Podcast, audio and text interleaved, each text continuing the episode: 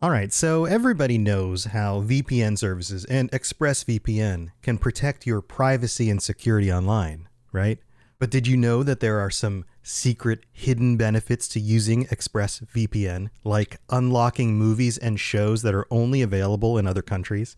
So if you're like me, you probably enjoy watching shows on Netflix, for example. Well, with ExpressVPN, you can unlock the U K version of The Office, or Parasite from South Korean Netflix. Over a hundred different countries. All you have to do is change your location and refresh Netflix or whatever. Hulu, B B C iPlayer, YouTube, you name it. In fact, when I set it up for myself, I was surprised at how easy it was. It just installs and then loads up and works. And it works on more than just P Cs, phones, media consoles, smart T Vs, and so much more. So if you want to get access to hundreds of new shows, use my link right now, expressvpn.com slash ringslore, and you can get an extra three months of ExpressVPN for free. That's expressvpn.com slash ringslore, expressvpn.com slash ringslore to learn more.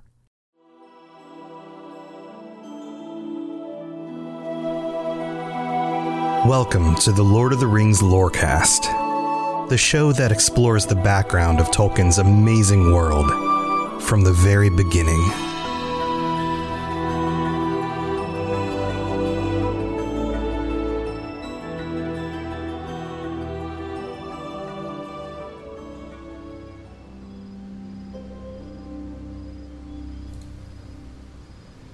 In today's episode, we are picking up where we left off with the city of Gondolin. And when you think of the city of Gondolin, you need to think about Turgon, or Turgon, if I'm going to pronounce it correctly. But when you think about Turgon, we're reminded of someone who is desperately fighting against fate, or the doom of Mandos. You have to remember, Turgon was Fingolfin's son. Turgon is not one of the children of Fëanor, and yet he is still caught up in all of the terribleness that Fëanor's decisions brought. Now, we have to think back to some of the other events that happened. Before the founding of Gondolin, Turgon lived in a different place, Nevrast, along the shore.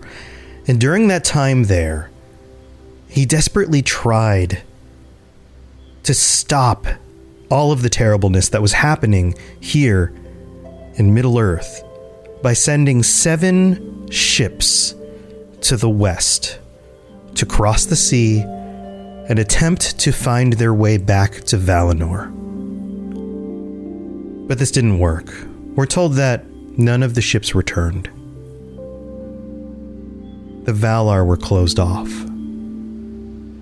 And then we get to the events of the founding of Gondolin, the hiding of another elven city, and at this point in the story, we have seen the downfall of Nargothrond and of Doriath. Gondolin is all that remains. And the story today picks up on chapter twenty-three of the Silmarillion, and we're going to learn about Tuor. And we'll get into that in a little bit. But I want to echo a number. What feels like a magical number that came up already. Seven ships. Tuor will see seven birds. The number seven will show up a number of different times in this story. And so that raises the question, why? Why seven? What is the meaning behind that number to Tolkien? And the simple answer is that we don't officially know. There's usually symbolism in these kinds of things, especially when a number or a, a picture or an image or or something like that shows up multiple times. It's usually not because it's coincidental. It was done for a reason. And so we have to go into our knowledge about our world and, and how the number seven has been used in our writings, because we know that Tolkien was drawing from classical writings. and myths. In the Hebrew Bible, we have the seven days of creation. In the ancient world, the Greeks wrote about the seven wonders of the world. Rome had seven hills. And across other biblical works, the, the Christian New Testament lists a bunch of sevens in the book of Revelation. Seven churches, seven angels, seven seals, seven trumpets, seven stars. The Quran mentions seven heavens. In Hinduism, there are seven higher worlds and seven underworlds. In Buddhism, the newborn Buddha rises and takes seven steps. There are other coincidences too, or maybe the numbers and the choosing of these numbers were because we were informed by the number seven already in our culture. Seven oceans. Why did we divide it up into seven oceans? Those boundaries are not hard and fast. We just chose seven. Seven continents, even though what Europe and Asia and Africa are all linked together. We divide that into three. The rainbow has seven listed colors. Again, this could be arbitrary, but we divide it into seven. A standard musical scale has seven notes. All of this is very interesting, right? So what does that mean? Seven, historically, has been the number of completeness. It represents a finality, a complete set. If something's six, it's incomplete. The number of the devil is six six six. It is incomplete. And the number seven also, because of this completeness, is often represented in ways that coincide with heaven or God or perfection. These kinds of things.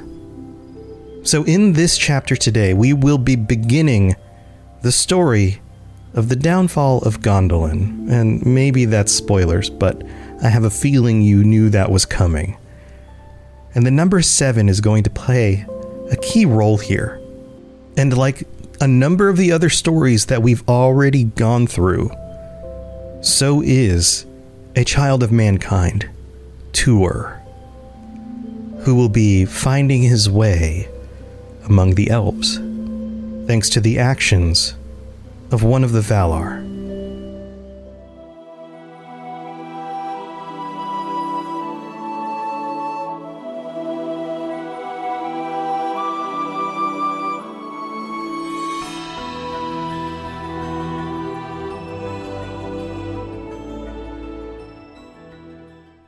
Chapter twenty-three of the Silmarillion is called Of Tuor and the Fall of Gondolin. So, yeah, yeah, it's a little spoilery right there in the title, right? So we have a sense that this is where this is going. And to begin this, we are reminded of some of the lineage of the characters that we have been more familiar with lately. It starts off and says, "It has been told that Huor, the brother of Hurin, was slain in the battle of unnumbered tears. And in the winter of that year, Rian, his wife, bore a child to the wilds of Mithrim, and he was named Tuor." Tuor never knew his father, never knew Hurin, and is the cousin of Turin. A very interesting family. Now, it goes on and says that he was taken to foster by Aniel, or Enael, probably Enael, of the Grey Elves, who lived in those hills. And this goes on for about sixteen years. When Tuor is sixteen years old, the elves needed to leave the area that they were dwelling in, the caves of Androth, and they made their way secretly to the havens of Sirion in the distant south.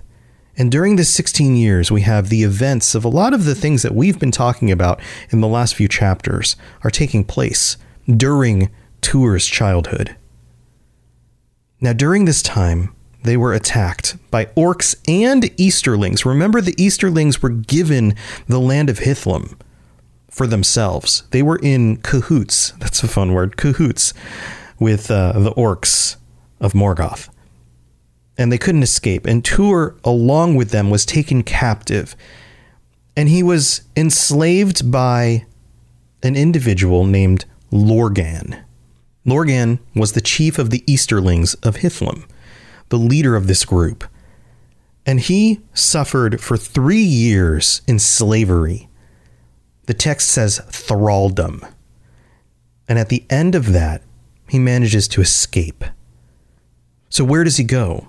He returns to the caves of Androth, but he finds nobody. The elves that he had been raised by are no longer there. Now, let me pause real quick here before we get into further details on the story. If you've noticed some of the way that the writing has worked over the last few uh, episodes, I guess we can say, you, you can see that some of the text becomes more and more vague. And I have a feeling this is because Christopher Tolkien was pulling together his father's writings, and stories like Beren, Beren and Luthien have very specific details, especially in very important portions of those stories, actual conversations. You get this very zoomed in view of what's going on. But some of these stories, like this one, are a little bit more zoomed out. They sound and feel like reading something like Beowulf or one of those old myths that go into these just broad brush strokes about what happened without going into too much detail. So the next detail here is when he was leaving, when he escaped his slavery from Lorgan, we know that he did such great hurt to the Easterlings that Lorgan set a price upon his head. We're not given specifics. We don't know if he killed some of them in order to escape, if he hurt Lorgan himself. We don't know. We just know that there's a bounty and that they want him back. And we've seen writing like this before. Uh, Turin does some of these kinds of things where he does something bad and then everybody gets upset and then he runs away, right? These kinds of things happen. And, and this is no different in this scenario. And then we get another jump ahead. Tuor spends the next four years of his life, so that's to about the age of twenty, by himself, in solitude, as an outlaw, running from the law. It's not really the law, it's Lorgan's law, right? But what this means is that in this time, he doesn't find anyone else to live with. He's been on his own. The mannish people, the humans who are around, are run by these Easterlings. He can't go back to Hithlum. His elven friends aren't there. They've all been enslaved or killed or something. He doesn't know. And so he's off on his own, surviving in the wild. Similar in ways to other human characters that we know become very important later in their stories. Beren spent some time in the wild. Turin spent a lot of time in the wild during different parts of his life. But then we're told something very, very important, which changes everything. Ulmo, the Lord of the Seas, set it in his heart to depart from the land of his fathers, for he had chosen Tuor as the instrument of his designs. And leaving once more the caves of Androth, he went westwards across Dor Loman and found Anon in Galith, the gate of the Noldor, which the people of Turgon built when they dwelt in Nevrast long years before. So this is going to be one of the first times that this kind of thing happens in the text. He's not anywhere near the sea, and yet somehow Ulmo puts his power over him, it sets in his heart to depart from the lands of his fathers. This is the first time this happens, and this is going to happen again in similar fashion, but but different. Also, we now know that he has traveled south and west to the coast, to the land of Nevrast, where Turgon and those elves previously had lived. And he travels through this tunnel that they had carved out upon leaving during the construction of Gondolin, I believe. Correct me if I'm wrong, but I believe that's when that was. And travels through this tunnel, and it, it explains it like this. Here, check this out. Thence a dark tunnel led beneath the mountains and issued into Sirith Niniash, the rainbow cleft, through which a turbulent water ran towards the western sea. water running through rivers, Ulmo's domain. Thus it was that Tuor's flight from Hithlum was marked by neither man nor orc, and no knowledge of it came to the ears of Morgoth. Nobody knows where Tuor has gone. It's as if he has disappeared. The son of Huor, the nephew of Hurin, the cousin of Turin, has disappeared and is gone, and is now a young man who has learned to survive on his own in the wild. If Morgoth knows anything, he knows that this family is a problem for him. So he's very interested in where Tuor may have made his way off to. And so Tuor makes his way to Nevrast, and for the first time in his life, he sees the Great Sea. And we're told that he was enamored of it. That longing that was put in his heart by Ulmo is, is heightened. The sound of the water, the look of it, the way it plays on his heart and in his ear. And we're told an unquiet was on him that took him at last into the depths of the realms of Ulmo. He probably spent time jumping through the waves, swimming in the water. And then we're told that he is alone again, because nobody's here. He dwells in Nevrast alone. And the summer of that year passed, and the doom of Nargothrond drew near. So now we have a sense of exactly when this was. But when the autumn came, he saw seven great swans flying south. And he knew them for a sign that he had tarried over long. And he followed their flight along the shores of the sea. Again, that number seven. Thus he came at length to the deserted halls of Vinyamar, beneath Mount Terrace, and he entered in. These are Turgon's old halls. And there he found the shield and hauberk, and the sword and the helm that Turgon had left there by the command of Ulmo long before. Ulmo was behind the moving of this group to Gondolin. Ulmo had told Turgon to leave these behind and look for the bearer who brings these back to him.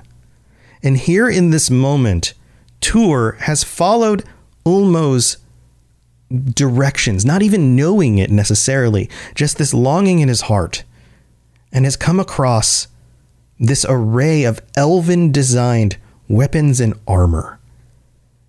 And he puts it on. He arrayed himself in those arms and went down to the shore. But there came a great storm out of the west, specifically out of the west. And out of that storm, Ulmo, the Lord of Waters, arose in majesty and spoke to Tuor as he stood beside the sea.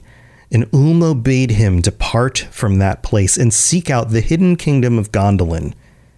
And he gave Tuor a great cloak to mantle him in shadow from the eyes of his enemies. Can you imagine the situation? Tuor has been alone for years, seeking where he should go, what to do with himself. And he stumbles upon this emptied elven city. And in that city, a set of armor and weapons that fit him specifically. He can just put them on and wear them. And this longing in his heart for the ocean, and upon doing this, walks out to the water, and emerging from the sea is one of the most powerful beings in the world, who speaks to him directly and says, "Go to Gondolin. You have something you need to do," and then gives him a cloak that will keep him in shadow from the eyes of his enemies.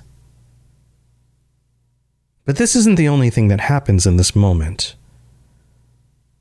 After the storm passes, Tuor is gathering up his stuff, and he comes across an elf, the first elf that he has seen in years, the first anyone he has seen in years. And this elf is not just any elf. They are the sole survivor of those seven ships that were sent into the West. Ulmo himself had saved him. Voronwë, son of Eronwë of Gondolin, who sailed in the last ship that Turgon sent into the West, was picked up by Ulmo and saved and brought to this shore at this moment to meet Tuor.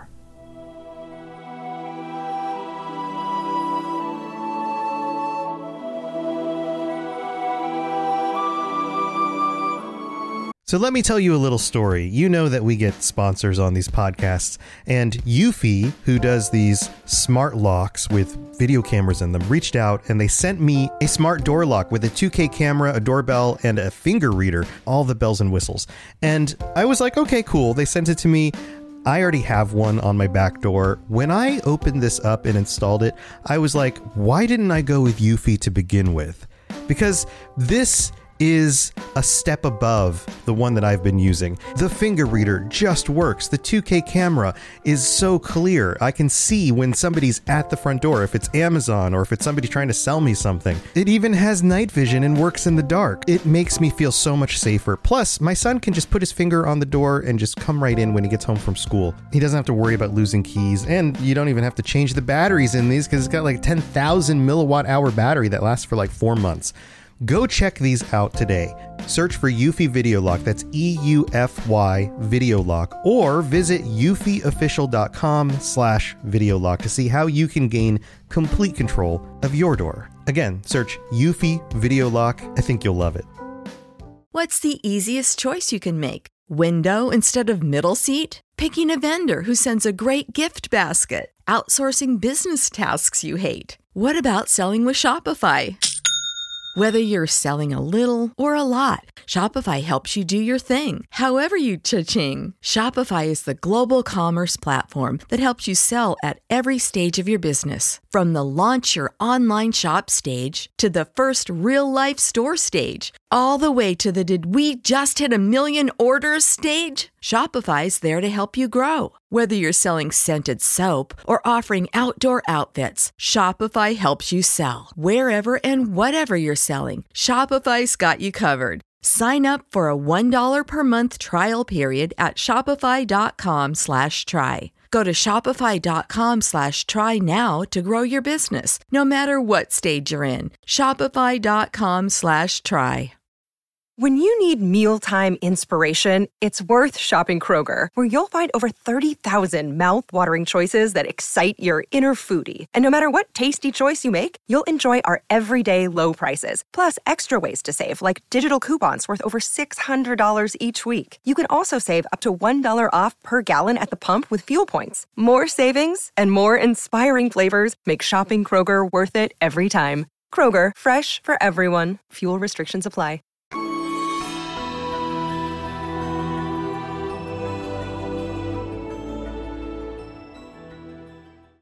All right, here we are in the middle of the show, and we get to thank our patrons, including our newest patrons.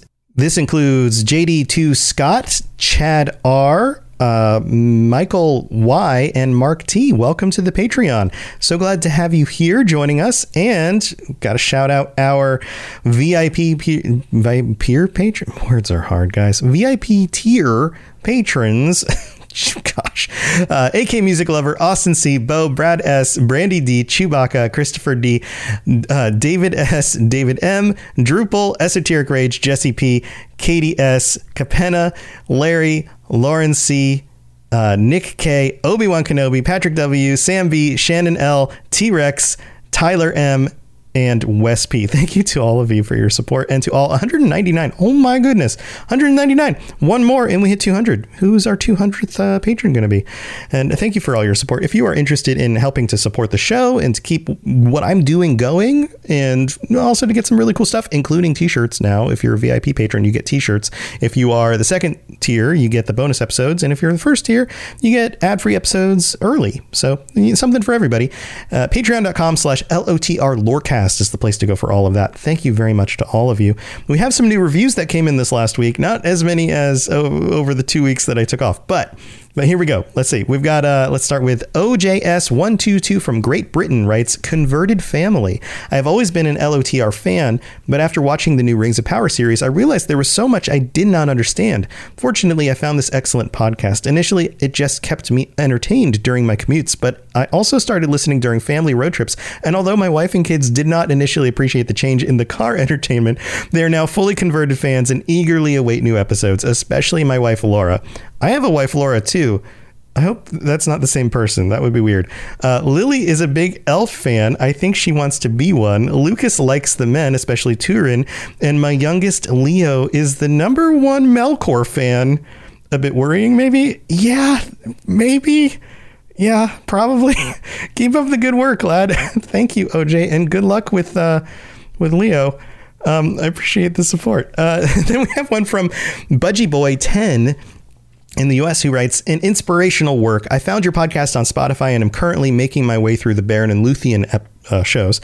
The addiction is real. One can hear the excitement and passion you have for Tolkien's work, and it is very contagious. Trying to read the Silmarillion has usually felt like looking upon the walls of Angband for me, large and impossible. However, your podcast has given hope to men.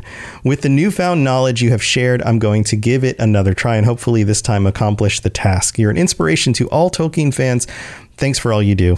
Well, thank you, Budgie Boy, for the kind words and for taking the time to leave that. That's awesome. And then one more from Charlie Goho in Canada. This one's pretty short and sweet. Wonderful. Love this podcast. Been listening to it for a while now and have recommended it to many of my friends. Well, thank you so much.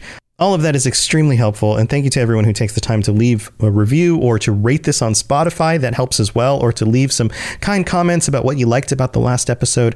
All of that stuff is extremely helpful. And I'm very, very grateful for all of your support, because I couldn't do this. I couldn't make this a thing without you. So thank you very much. All right, let's move on with the rest of the show.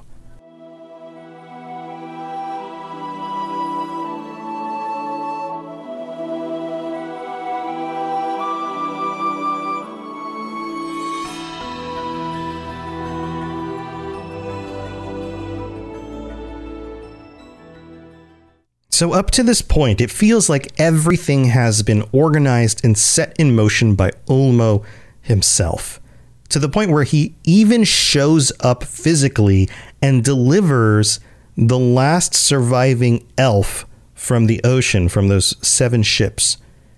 And the two of them together, they meet, and they can see that they have something they need to do, because, I mean, if one of the most powerful beings in the planet just emerged out of the ocean and told you to go somewhere, you'd probably do it, right?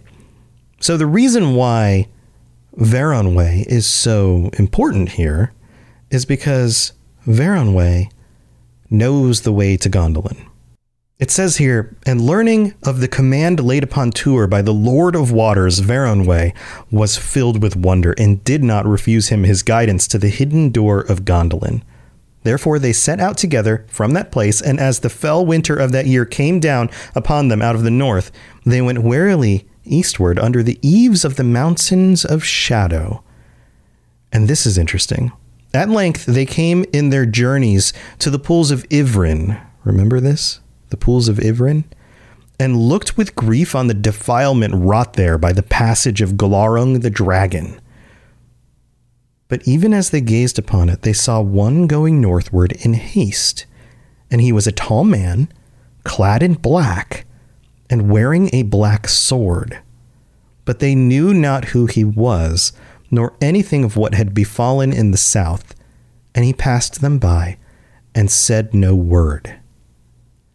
They almost ran into Turin, but Turin was too busy hurrying back to Hithlum to look for his mother and his sister. What an interesting coincidence. So they continue traveling, and then we're told, and at the last, by the power that Ulmo set upon them, they came to the hidden door of Gondolin. This is another one of those moments, this idea that he is somehow orchestrating this and sending his will to them from a distance. Same kind of thing here. And passing down the tunnel, they reached the inner gate. Remember how complex this was with multiple gates and all of that?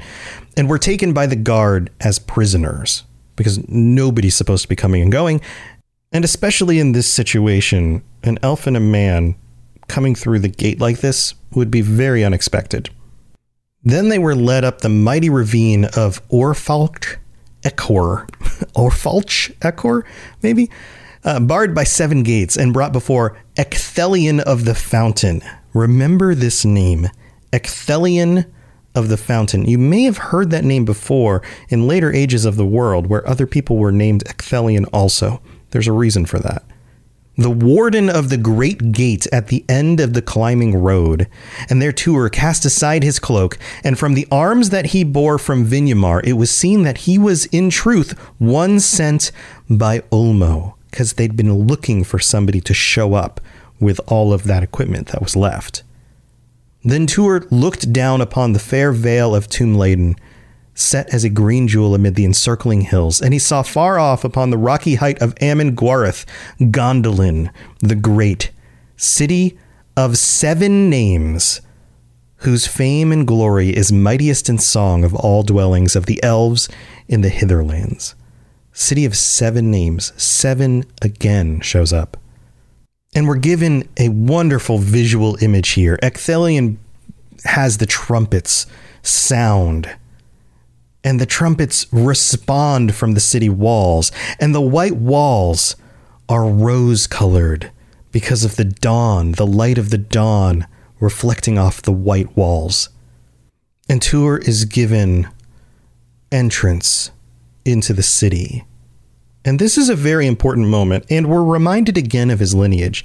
It says here, "Thus it was that the son of Huor rode across Tumladen and came to the gate of Gondolin and passed up the wide stairways of the city. He was brought at last to the tower of the king and looked upon the images of the trees of Valinor." Tuor, who has been homeless, has had a terrible life up until this point, is brought like an honored guest before Turgon. And not only Turgon is there, he has a number of other people there with him. Turgon, son of Fingolfin, we're again reminded of the lineage, High King of the Noldor, and upon the king's right hand there stood Maeglin, his sister's son. Remember Maeglin? Maeglin is going to have a part to play in this, and unfortunately, it's not going to be a, a good one. But you can see that he is standing on the right side of the king, which is a place of honor. Upon his left hand sat Idril, Celebrindal, his daughter, and all that heard the voice of Tuor marveled, doubting that this were in truth a man of mortal race, for his words were the words of the Lord of Waters. Again, it's like Ulmo is speaking through him, is still in some sense his will is radiating out of him. That came to him in that hour, and he gave warning to Turgon that the curse of Mandos now hastened to its fulfillment, when all the works of the Noldor should perish, and he bade him depart and abandon the fair and mighty city that he had built, and go down Sirion to the sea. You can see here that the, the story ends there, or at least this not the not this story, but the instructions from Ulmo, get to the sea. It seems that Ulmo's plan has other steps prepared. And if we've seen anything, it's that Ulmo has been preparing this. Ulmo brought Tuor to Turgon's old city, to the ocean. Ulmo also brought an elf who could take him to Gondolin. All of these are pieces of a puzzle coming together and being orchestrated by one of the most powerful Valar. And the next step is, Turgon, take your people and leave. Get to the ocean. And then we're told this. Then Turgon pondered long the counsel of Ulmo, and there came into his mind the words that were spoken to him in Vinyamar. Quote, "Love not too well the work of thy hands and the devices of thy heart, and remember that the true hope of the Noldor lieth in the west, and cometh from the sea." But Turgon was become proud, and Gondolin as beautiful as a memory of elven Tyrion, and he trusted still in its secret and impregnable strength. though even a Vala should gainsay it. And after the Narniath Arnoidiad, the people of that city desired never again to mingle in the woes of elves and men without, nor to return their dread and danger into the west. This moment, the Turgon had been prophesied by Ulmo himself that it would occur, is still not enough to make up his mind for him. He's come to love the work of his hands and the devices of his heart, and to fear the enemy and what would happen to him or his people should they leave. And so Turgon decides to stay, and this will have dire ramifications for Gondolin. Thanks for listening to the Lord of the Rings Lorecast. If you'd like to learn more about other fantasy worlds, check out my other podcasts, The Elder Scrolls Lorecast, The Witcher Lorecast, and more at robots radio dot net. If you'd like to reach out, I'd love to hear from you. Send me a note on Twitter at robots underscore radio, or join our amazing community on the Robots Radio Discord.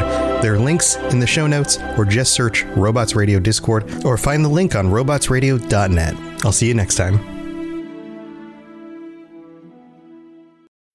When you need mealtime inspiration, it's worth shopping Kroger, where you'll find over thirty thousand mouth-watering choices that excite your inner foodie. And no matter what tasty choice you make, you'll enjoy our everyday low prices, plus extra ways to save, like digital coupons worth over six hundred dollars each week. You can also save up to one dollar off per gallon at the pump with fuel points. More savings and more inspiring flavors make shopping Kroger worth it every time. Kroger, fresh for everyone. Fuel restrictions apply.